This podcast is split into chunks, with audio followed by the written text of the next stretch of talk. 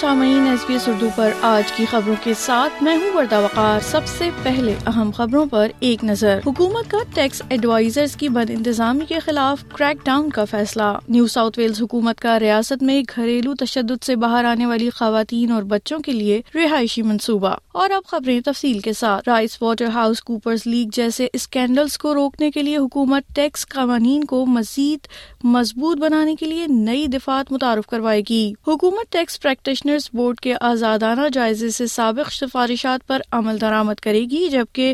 محکمہ خزانہ جرمانے اور رازداری کے قوانین کا جائزہ لے گا لیبر سینیٹر ڈیبورا اونائل جو P W C tax leak کے بارے میں معلومات کو منظر عام پر لانے میں مرکزی کردار ادا کرتی رہی ہیں ان کا کہنا ہے کہ حکومت نے ان نتائج پر مناسب جواب دیا ہے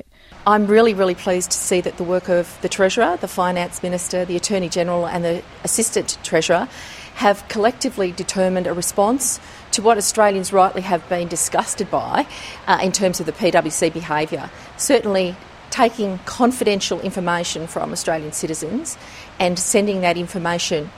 into a product to be profit to be profit فرومس گرٹ اسپرچ اف ٹرسٹ ویت اسرائیلی آزاد ایم پی چینی نے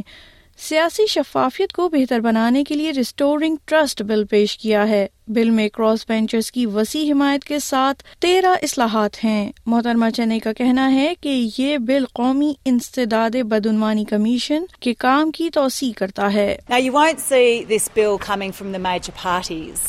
Uh,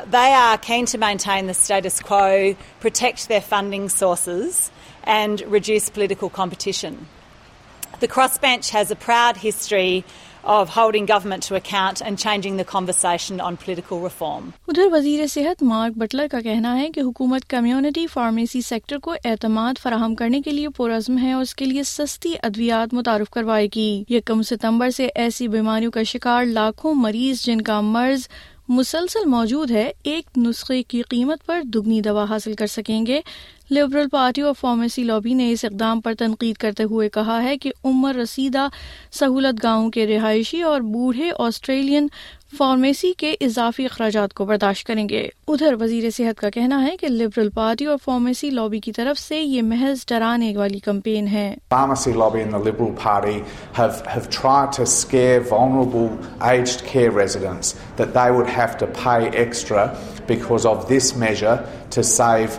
six million physicians uh, Uh, from from having to get their, their, their pharmacy, pharmacy prescription filled every single month. Uh, this is a cynical scare campaign the lobby that should be rejected. New South Wales کی حکومت نے new South Wales میں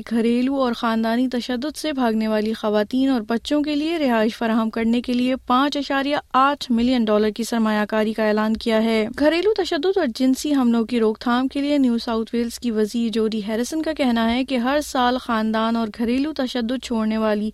دو ہزار نو سو سے زائد خواتین اور بچوں کے لیے رہائش کا انتظام کیا جائے گا